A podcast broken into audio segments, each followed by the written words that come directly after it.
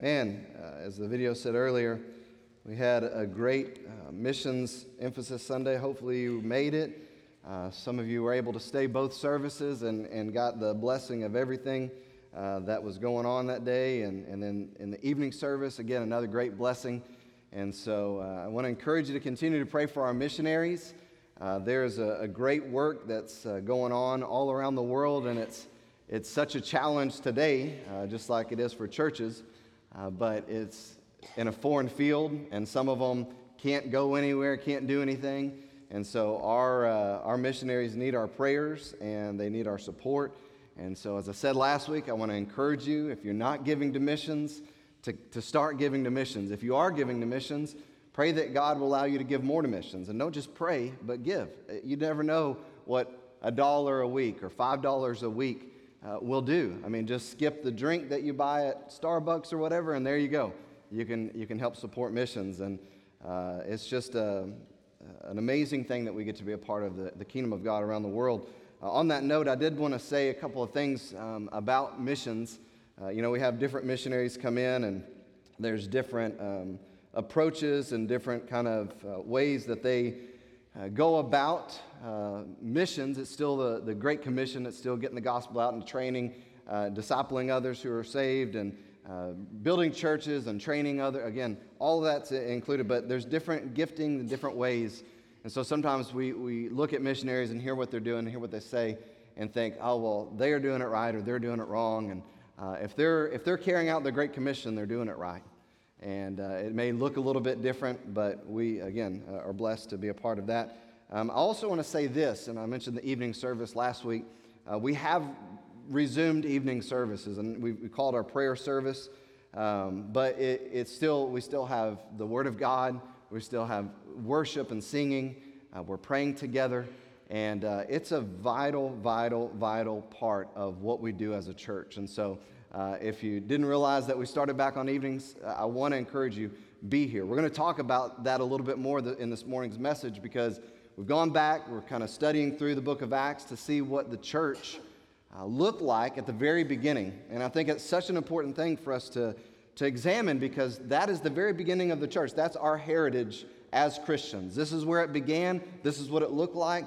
And so for us today, at the end, I believe, the end of time on earth, it's important for us to, to kind of examine what the church looked like in the beginning and what do we look like today. And that's a, a great challenge because, again, they had just seen the resurrected Christ. They had seen miracles firsthand, all, all kinds of things. But there were some key elements to this first church that are vital for us to have today. And we saw one of those things was prayer. And we're going to get into that uh, this morning. But uh, just a reminder if you were here uh, a couple weeks ago and we were going through this, uh, the, the powerful and challenging message that Peter gave to those people there gathered on the day of Pentecost uh, moved, and the Lord used that in an amazing way. Uh, again, amazing thought that these Jews, thousands, multitudes, were gathered on this one day and they were pricked in their heart. The Bible says they were convicted, and in one day, 3,000 souls were added to the church, were baptized. They were saved, baptized, and added to the church.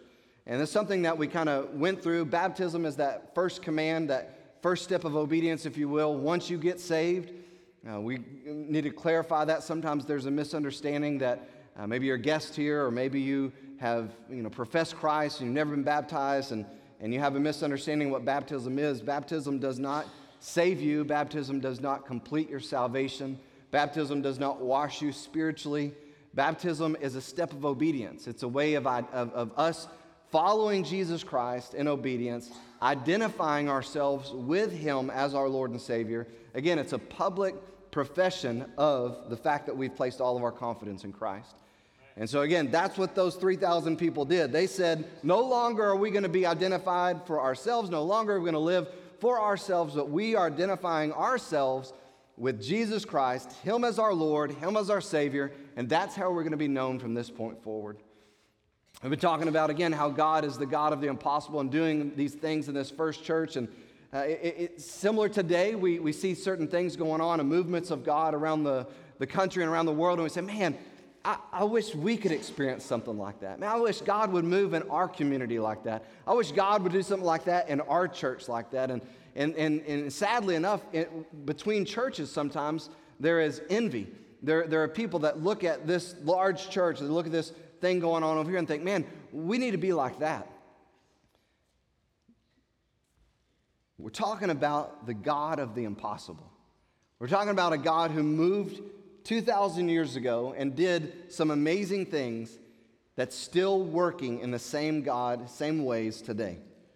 He's the God of the supernatural. What doesn't seem possible to us, He's able to do according to His will. And so, again, that's what we've seen, that's what we've talked about. Uh, we've seen that the disciples were faithful to obey when Jesus told them go back and wait for the promise of the, or the, the Comforter. And uh, again, so their obedience, in their obedience, God worked and did that impossible work of saving 3,000 souls in one day, but God wasn't done.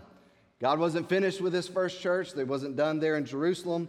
Um, but I, I do definitely want to point out that too, that the key to this unlocking of uh, God's hand moving in supernatural ways was their faith and their obedience. The fact that they listened to what Jesus said, trusted him, and they obeyed. That's exactly what unlocked the key uh, for those first 120 believers uh, to see God work in, in supernatural ways. This morning, we're going to see this, the Holy Spirit continue to permeate and work in and work through that first church. They had something that was key. Again, we, we've talked about along the way, different keys, different things that they were doing, but we're going to see some more of that this morning. And I, I, am so excited for this. I hope that you uh, will take notes, that you'll follow along, that you'll be engaged, because uh, this is yet another one of those keys to the first church uh, being used of God in such a great way. Acts chapter 2, verse 42, we're going to read this verse, we'll pray. It says, And they continued steadfastly in the apostles' doctrine and fellowship and in breaking of bread and in prayers. So let's pray. Father, thank you so much for this time. Thank you for all that you do. Again, we thank you for what we've experienced um, this past week with our missions and missionaries that were here. And Lord, we uh, are just humbled again, to be a part of, of your kingdom and to be uh, called to fulfill your, your mission. Lord, we, uh, we know that we are nothing without you. Uh, you're everything.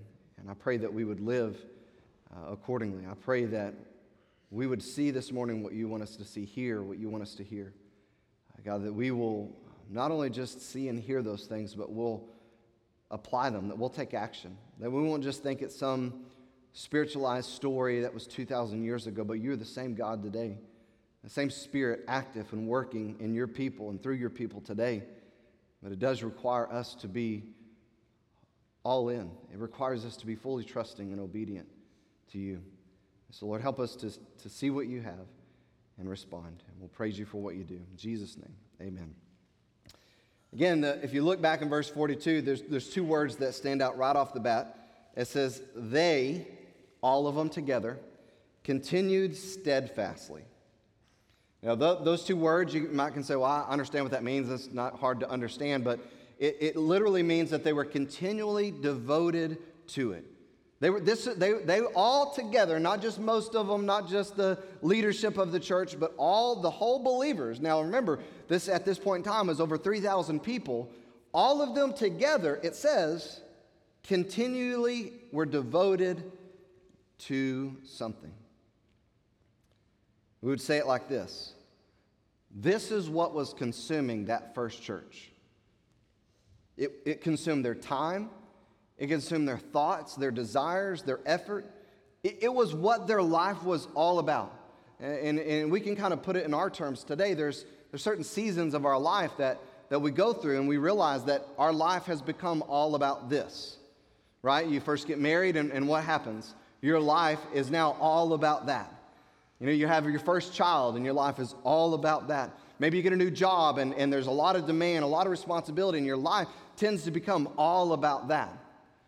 This, this first church was consumed with these things. That's, they were continually devoted to these things. And what's interesting about this first church as well is the majority of the church were new converts, they were baby Christians right? They weren't like fully mature, fully discipled. They, they weren't all leaders. The majority of the church were new converts. And they had this new passion for Jesus Christ. They, they loved him. They, they were embraced in his love. They were enamored with the fact that their sins were forgiven.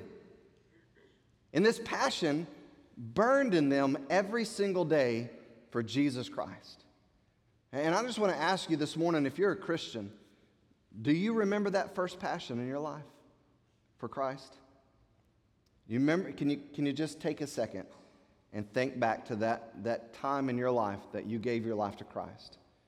Maybe like, like me, you were a kid and you were 10 years old, or you were eight years old, or you were five years old, whatever it is, or maybe you were a teenager. And you can think back to that time when you once and for all remember surrendering all to Christ.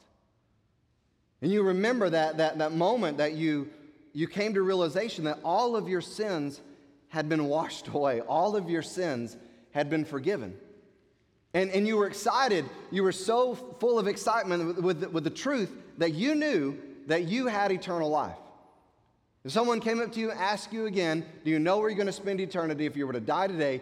You remember that, that excitement that you could say, I can say yes.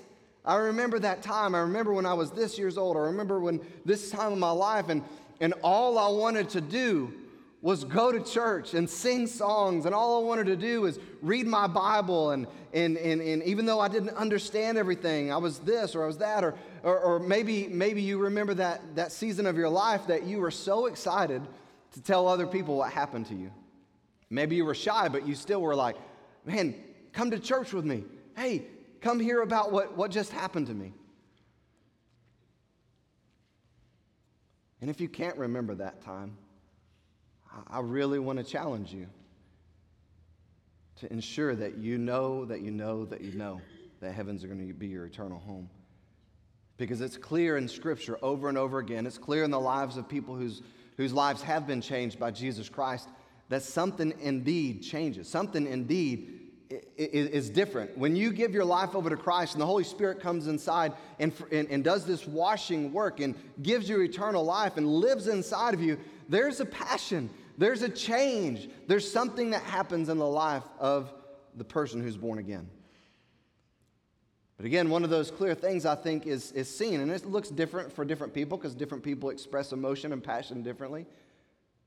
But I think it's clear that there is an excitement. Your life becomes all about Jesus, His Word, His church, the gospel. And if you can remember that time that you first got saved, and that passion you had, the next question I want to ask is what changes? Or what has changed? What, is, what has changed in, in, in your life that has maybe brought you to a place where you're not passionate about the Lord? You're not passionate about His church, His people. You're not passionate about His word and the gospel and the fact that you've been changed and you've been forgiven. You're not passionate about that anymore. Maybe you can look at your life right now and you can honestly say, My life has become my work. That's what my passion is. My life has become my hobby. That's what my passion is. My life has become my family. That's what my passion is.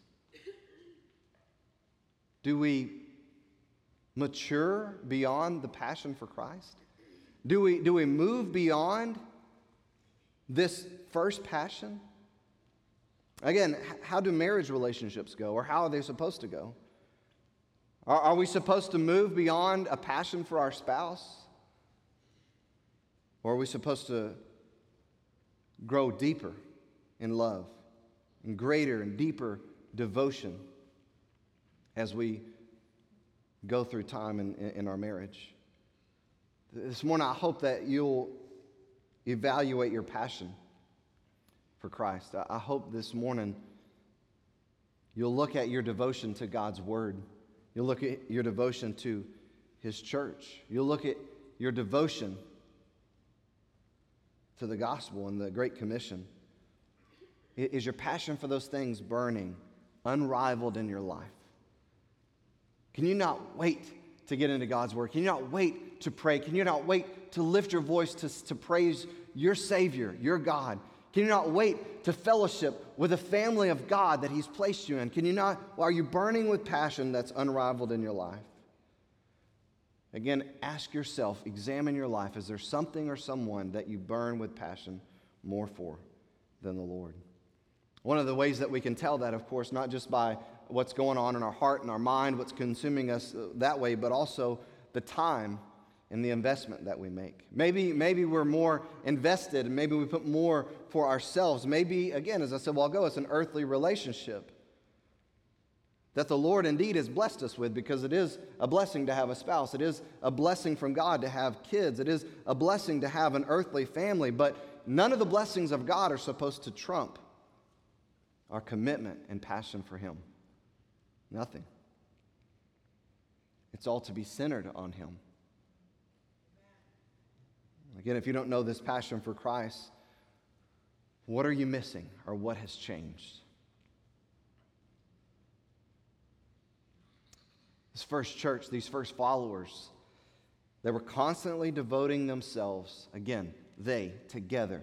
They, they didn't have different agendas, they weren't on different pages. They were all together, constantly devoting themselves to a few things. The first thing that we see that they were de- devoting themselves to together, constantly devoting themselves to, was doctrine. Number one was doctrine.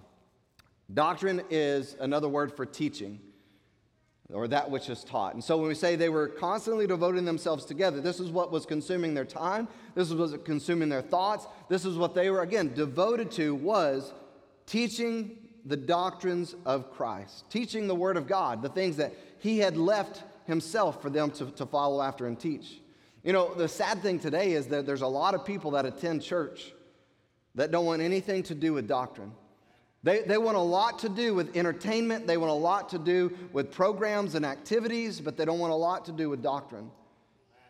I want a church that has great music, has a great drama program, that has a preacher that keeps me engaged, but I don't really care a whole lot about teaching us the Word of God. I just, I want to walk away. And they may not say that with their mouths, they may not have that, but that's what they desire. That's what they want in their church experience. And this is something I, I put out there, and I, I want to make sure that we understand the importance of doctrine. That's why I believe is listed first. They were constantly devoting themselves to doctrine because doctrine is the tie that binds, but it's also the sword that divides.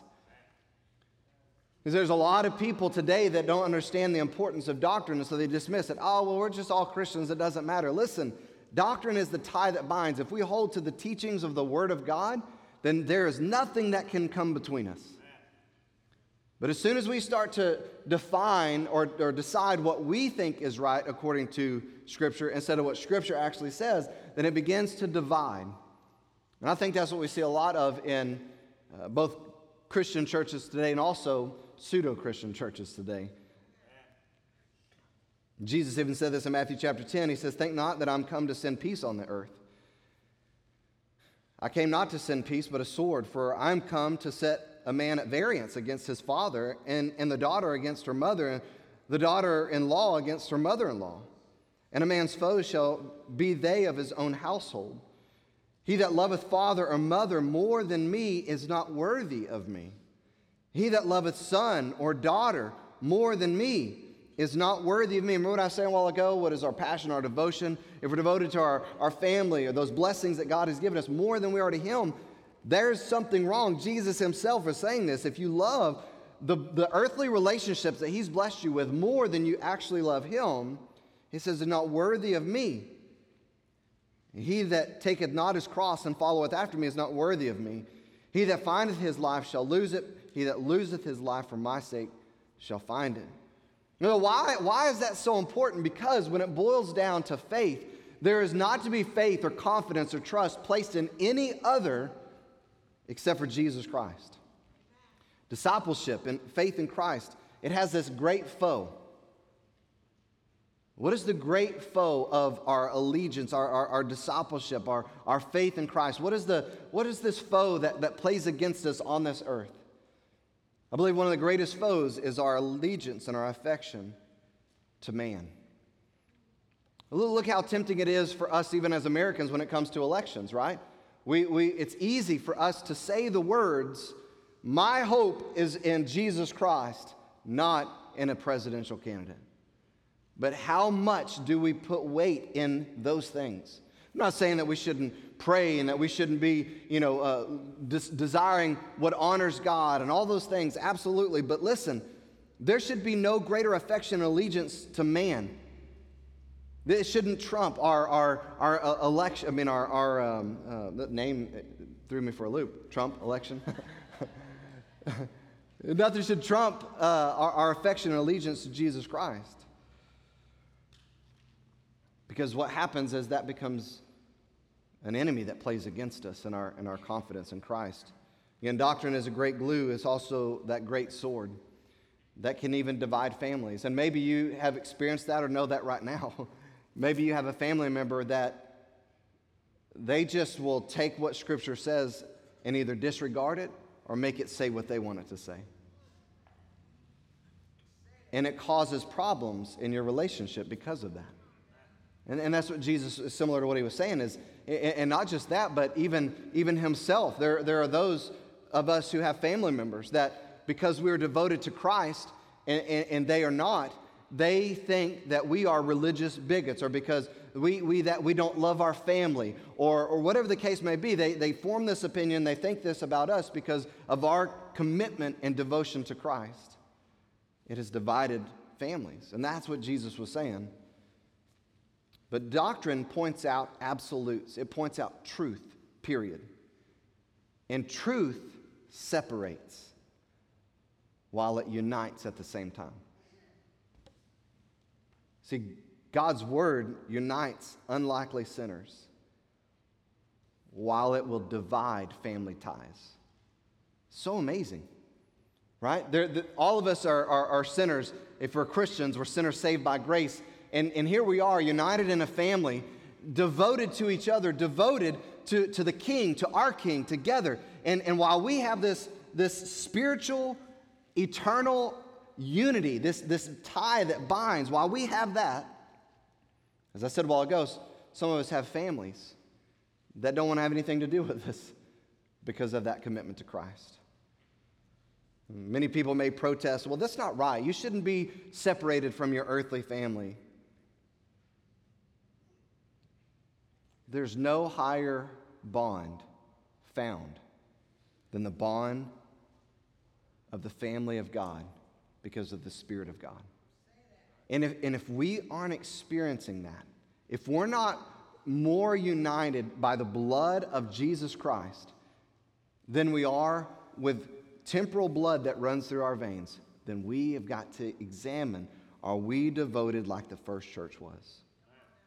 Doctrine is that, that life giving fountain. It, it, it makes straight the paths of righteousness. Doctrine helps us, it leads us, it keeps us in sweet fellowship with Almighty God. That's what doctrine does. Because at its heart, at the heart of, of truth, of doctrine, is the heart of God. It reveals who He is. I love what George Whitefield said about doctrine in light of this. He said, It is an undoubted truth that every doctrine that comes from God leads to God. And that which does not tend to promote holiness is not of God. Again, the first church was devoted continually to doctrine. They understood, man, it's all about us having the Word of God with us. The Word of God was in flesh, in human form, and He left, but He left us the truths, the doctrines that were so important while He walked with us and talked with us. And now it's our job to preserve them, to teach them, to encourage each other with them because it helps us know God and know His ways. Church, we would be wise to do the same thing that that first church did be devoted to doctrine together. Man, there's nothing more important because there's, we have no understanding of who God is really and, and what His heart is without His Word. Are you continually devoted to knowing Him, to His Word, to His ways? But it also said that they were continually devoted to number two, fellowship. Fellowship. Association, community, communion, joint participation, all words that can uh, define fellowship. One of the greatest things that God has blessed us as a church, as His people together, is fellowship. While we aren't to, to live for one another. We are to only live for Christ. We are to live with one another in harmony, in unity, to walk beside each other through this life. That's the intention. That's what Jesus Christ demonstrated when he told his followers, Come and follow me. And, and, and some people walked up to him and said, Hey, I'll follow you wherever you go. And what was Jesus' answer? Look, I don't even have a place to lay my head. This is, this is the picture that Jesus gave to his followers that we would be together no matter what, that we would have a unity and a bond and a family that was unique to anything else in this world. I believe his desire, and you can even see that in the Old Testament, was that families would experience that together. And, and we have many of that in, in our, in our uh, church here today, that, the family unit is devoted to God together with the church family. That's the picture that God wants us to have. That's the life He wants us to live.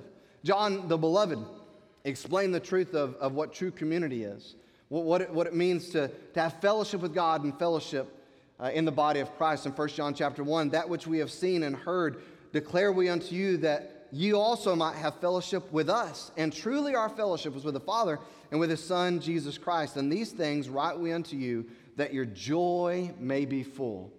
So, one of the important elements of being eh, together and having this fellowship that only happens in the family of God is joy. So, I, I want to tell you something. If you're missing the joy of gathering with the saints, then something is wrong with the fellowship. Something is wrong with m- maybe your approach, your thought, your heart. Uh, something is off if, if joy is not the, re- the, the result of gathering with the people of God.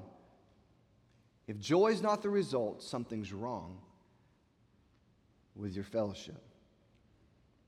And I want to make this point very clear as well. Doctrine is what facilitates fellowship, true fellowship. See, without, without us having something to be united around, without us centering on Christ and His Word, then we can't grab hold of what true fellowship. Other, uh, uh, it, without that, it's like any other social gathering that we have in this world.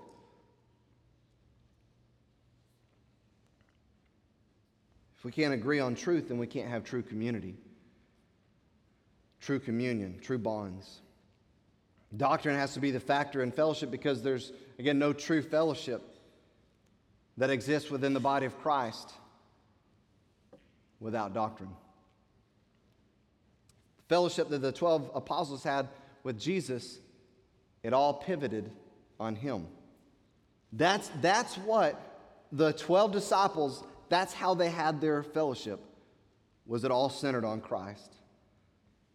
It's hard for us today in 2020 to have a deep, true, sincere bond of fellowship, even among professing believers, if there isn't a consent to doctrine, an agreement on truth.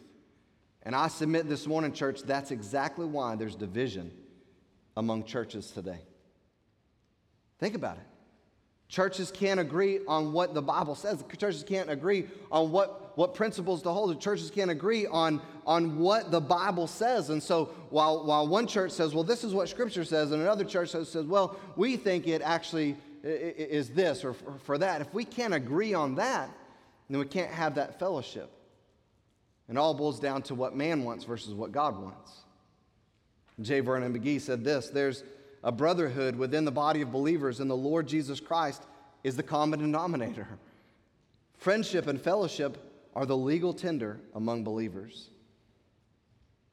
Our, our closest friends, our closest fellowship, it should be evident within the body of Christ because there's one uniting factor that never changes. So our circumstances change, our feelings change, our emotions change, all that stuff changes. But Jesus Christ never changes. Our relationship with Him is it's eternal. And so is our relationship with each other as believers. And so when we lose the fellowship, when we get disconnected, it's not him that's the problem. It's not his church that's the problem. It's us. If I feel like I'm not connected to the fellowship, if I feel like I'm not getting joy out of gathering with the people of God, then I have to do an examination of myself. And so do you. His spirit hasn't changed. His word hasn't changed. His will hasn't changed. He hasn't changed. So if we're not getting from the church what he intends to get. And you say, well, then it's the church's problem. So that, that's, the, that's the rationale that we have to go with with everything. If, if all of the church is wrong, everybody in the church is wrong, but we're right, what does that say about our worldview? That maybe we're the center of our world? That we're all about us? Again, we got to remember these things were only made possible because they were together. They were assembled together. They were together physically, like we are today. But beyond that, that, that physical togetherness poured over, then uh, beyond just the, the doctrine and the, and the fellowship. I do want to say something real quick before we move on. And if you're not devoting yourself to faithfully studying God's Word, then I, I want to urge you this morning to start. Because that's going to be the foundation for you being able to faithfully devote yourself to assembling with this body. And if you're not, then please start. Because if we're not together, Satan has his foot in the door. If, if we're not on the same page, striving for the same thing, then Satan has a foot in the door. Because you know why? He knows that distance leads to disconnect. And whenever we begin to get disconnected from each other, physically and then spiritually, then he can come in and start sowing division. And he can start, with division, destroying local fellowships. And that's exactly what happens. That's, you know what happened, you know what's happened during this pandemic, sadly? Maybe you've read about it, maybe you haven't. There have been so many churches have to actually close their doors. Every year there's thousands of churches in America that close their doors anyways, because they can't, they can't keep up. They, they can't pay the bills, they can't, you know, they just dissolve. Thousands upon thousands of churches close in, in the U.S. every year. But during this pandemic, it's been astronomically more. You know why?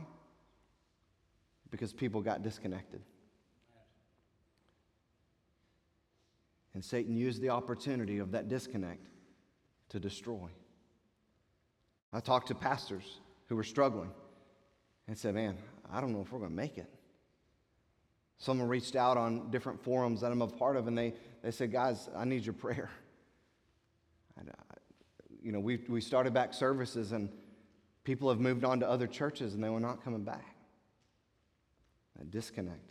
Corrie ten Boom put it right when she said this When a Christian shuns fellowship with other Christians, the devil smiles. When he stops studying the Bible, the devil laughs. And when he stops praying, the devil shouts for joy. The enemy has enough ammunition today to come at us. Let's not give him more. Amen? Let's, let's not give him more with our lack of, of continually devoting ourselves to these things. Third of all, breaking of bread, and I'm in a hurry. Now, you know what? Yeah, let's do that. We'll, we'll hurry. I got messed up with the time. Breaking of bread. This is not just eating together, which we can do really well, right? I love breaking bread, especially bread. See, this is the thing. If bread, if bread is something that they broke in the Bible, then why is it so bad for us today? We got this no carb, no bread. I'm like, but that's unbiblical.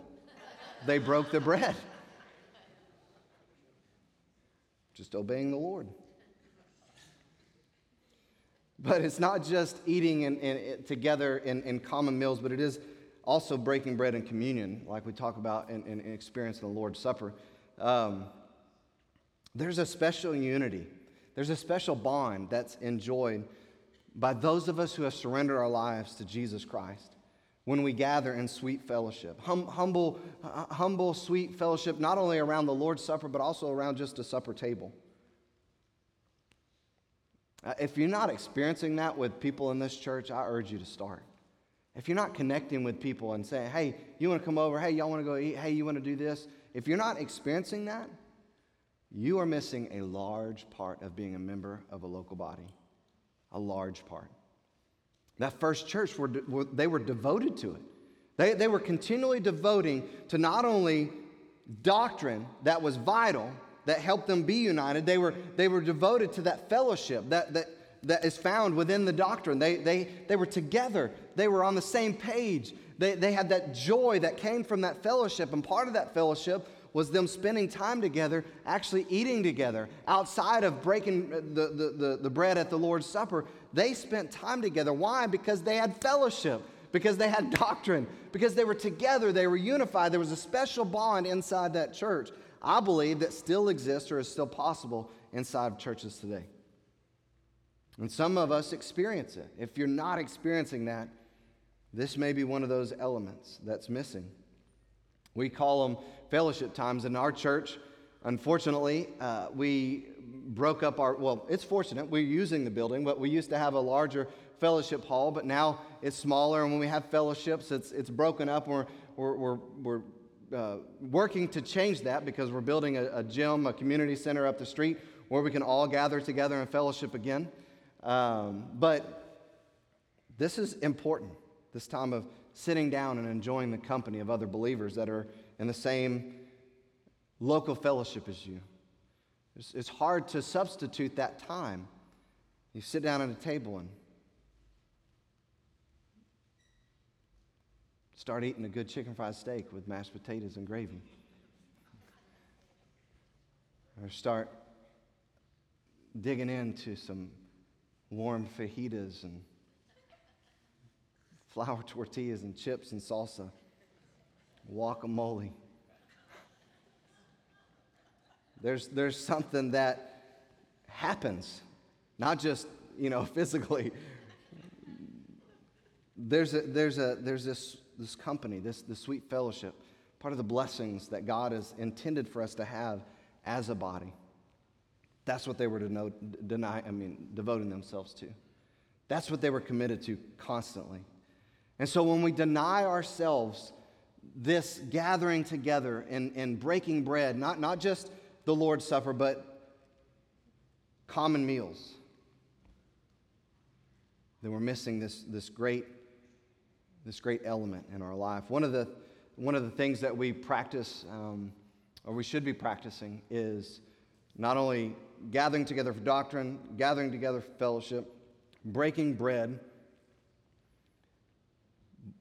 but we also fast. Isn't that interesting how we enjoy that meal so much with other people, whatever it is, shaved fried steak, fajitas, hamburgers, whatever, whatever we're eating, we, we enjoy that so much. Again, it's a, it's a physical blessing that God has given to us on this earth. And so when we consider fasting, what we're saying is, I, I have a greater spiritual need than I have this physical blessing, physical desire. Um, I, I, I want to share this about that because it, is, it does point out the importance of us praying and fasting as believers as well. Andrew Murray said, Prayer is reaching out after the unseen. Fasting is letting go of all that is seen and temporal. Fasting helps express deepen, confirm the resolution that we're ready to sacrifice anything, even ourselves, to attain what we seek for the kingdom of God. So they were continually devoted to doctrine, fellowship, breaking of bread, and then also, last of all, as a close, prayer. Mentioned prayer and fasting together a while ago because that's what the first church was doing. That's what was a part of their lives. Today, that should be a part of our lives. And um, tonight, we're going to talk a little bit more about that element in, in prayer because uh, it's so important with what's going on in the church, what's going on even in our nation. I think that, again, we express a greater spiritual need when we fast than when we do a physical need. And so, uh, again, the first two chapters, we've seen that the church is either together waiting for God, preaching God's word, eating together, or praying together. Think about that. They were waiting for God, while they were either preaching God's word, eating together, or praying together. It sounds like a fun experience. So, why is prayer so important? I mentioned earlier that we have our, our Sunday evening prayer service, and you, maybe you've come and you're like, ah, oh, it's just, it's different. I don't like it. Listen, prayer is mentioned 32 times in the book of Acts, 32 times in 28 chapters. 28 chapters in the book of Acts, contain 32 instances of prayer being instituted, talked about, observed, whatever. And we understand that this book is uh, essentially a documentary. It's a documentary, an overview of the church's beginning. And in this documentary, uh, in, this, in this overview of the first church, there's an absolute recurring theme that was going on in this church. And that absolute recurring theme was the church being together, unified in prayer. Jesus never suggested that his disciples communicate with him, he never suggested it, he expected it. He, he never said, Well, if you want to, if you'd like to, when you guys are gathered together, it might be a good option. No, he never suggested it. He always expected them to communicate with him, both individually and collectively, because it was vital. Why, why would Jesus have to suggest that we communicate with him individually or collectively? If he is our, our everything, if he is our Savior, our Lord, why would he have to say, hey, by the way, guys, don't forget to talk to me? You know? Why would Jesus have to do that if he was the center of our everything? If he was the reason why we were gathered uh, t- today, why would we ever have to say, hey, prayer is important for us to observe as a church? Matthew chapter 6, many of you know it. Jesus was teaching his people how to pray. And again, with that expectation, not with a suggestion, the expectation, he says, and when thou prayest, when you do this. Verse 6, he says, and when thou prayest. Verse 7, when you pray. Again, there's an expectation that part of what the individual will do, part of what the church does, is pray together. And not just a, the, the, the, prayers that we pray to begin the worship service, and, and, and those are vital, that's important. We are gathering together for that, but I'm talking about us praying together the same things with the same heart. Again, that's why Sunday evening, I believe, is so vital. I could not wait to get back to Sunday evenings. I, I shared with somebody, man, in, in, in my flesh, I, I enjoyed the no Sunday evenings. I did. I, I, get why a lot of people skip out. I get, I get why a lot of churches do away with those, those, those Sunday evenings. It just, it, it's one of those things that, man, that was nice. I don't take Sunday naps, but you know what I did during quarantine? I took Sunday naps. Like, whoa, that's why people love these things. But we have this evening prayer time, and I, wanna, I just want to urge you, church, it's vital. We've got to pray together. We've got to spend time around God's word, praying God's will together. That is if we really believe Scripture. That, that's what we've got to do. Listen, either what the first church experienced is real, and the power that came through the, their prayer together was real, or it's a fairy tale. Either what we see in Acts, them praying together and seeing the power of God expressed in their life and through their life, either it's real or it's a fairy tale. But guess what? Our response, my response, reveals our belief. Either we believe it was real or we don't. First Church saw the importance and the power of prayer on a supernatural level, and so they continually devoted themselves to it.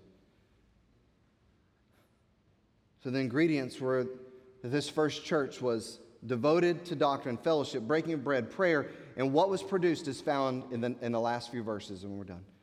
Fear came upon every soul. So when they were devoted, continually devoted themselves to these things, then fear came upon every soul. And many wonders and signs were done by the apostles. Note that by the apostles, not everyone in the church, but by the apostles with apostolic gifts. And all that believed were together. I love that. Everybody who was a Christian was together. They were in unity. And not only that, they had all things common, and so much that they sold the possessions, the extra things they had, the goods that they had, and they parted to all men as every man had need. So there was people who didn't have uh, the, the, the, the, the clothes, or the, I, don't, I don't have a coat, and it's, it's wintertime, and and so people would say, Hey, I got coat. Hey, I can sell this stuff and I can buy you some stuff like this because I got extra, whatever.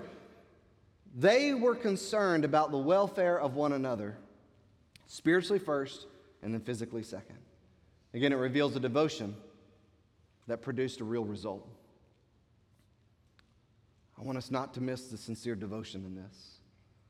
We have to devote ourselves wholeheartedly to the Lord and to each other, like this first church did. And you may not like this statement, but listen, we don't need the government to dictate that we should be taking care of the poor. We as Christians should help those who cannot help themselves. Not those who can but don't, don't try, but those who cannot help themselves, who are trying. There's a difference between that. There's a difference between somebody who just wants a handout and somebody who's trying and, and can't and needs help. Ephesians chapter 4, verse 28 let him that stole steal no more, but rather let him labor, working with his hands the thing which is good, that he may have to give to him that needeth. Second Thessalonians, Paul had to tell the Thessalonians, look, somebody's not working, they don't get a part. If any would not work, neither should he eat. There should be this common care for the body. There should be this, this mutual taking care of others and, and for those in need. Remember, again, this was the product of this first church being continually devoted to doctrine, fellowship, breaking of bread, and prayer. This is what resulted. And so it goes on to show us what the product was in verse 46 and 47. I love it. And they, listen what happens. They, they were devoted to these things. Fear came upon every soul. People's needs were met. The poor were taken care of. All of this happened, but also inside the church, they were continuing daily with one accord. That means that they were on the same page, that same heart, same passion, same, they were living for the same thing. In the temple together, they were at church together daily, breaking bread and also going from house to house, it says. And they did eat their meat with gladness and singleness of heart. Again, another product was that they were praising and having favor with all the people. And the Lord added to the church daily such as should be saved miraculous results. Daily adding to the church by salvation. There's still multitudes of people there that didn't get saved in that first wave of 3,000 people. And God kept adding them to the church through the faithful dedication of the people of God. The faithful commitment to, to, to doctrine, fellowship, breaking of bread, and prayer together. And what resulted was true community and life change on a daily basis. Simple ingredients, compound results. Right? Simple ingredients, compound results. Think about that. It's like saying, well, all you put in there is flour, salt, pepper, and a little baking soda. Oh, man, that sounds pretty basic. Yeah, but man, what, what, what will result is something amazing. So that doesn't make sense. It needs something else. Look, if we simply do it the way that the Lord gives us the ingredients to, to do it with, the results, I believe, still today will be multiplied.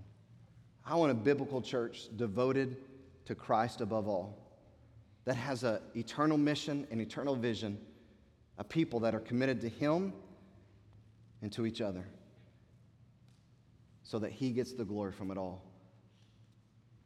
We've got to be devoted like that. How about you? Is this, are, are you there?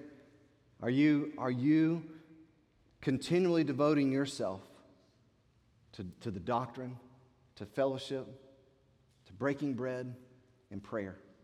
If one of those elements are missing, individually or collectively, I challenge you today. Let's change that. If, if you've never invited a, a church member to dinner, start that.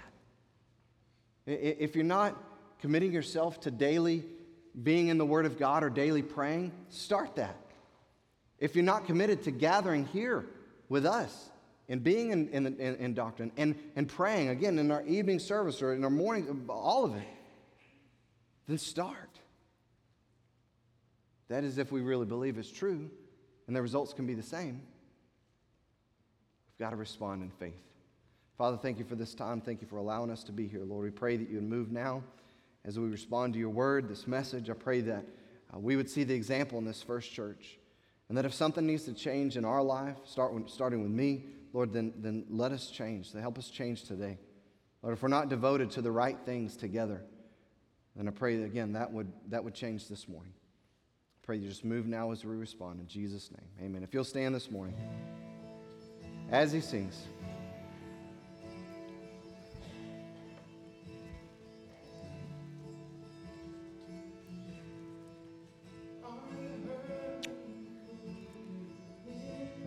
You for this day. Thank you for all that you do, Lord. Um, Lord, we thank you for the opportunity to um, just gather here. Lord, thank you for the freedom that you've given us. Lord, I just pray that you would help our family be uh, devoted to these things, God. That it would be something that um, is just a passion in our lives, God. Not something we do, not something that we go through the motions of, but God, that we're devoted, passionately devoted. Just do a great work in I just thank you for our girls and thank you for their hearts.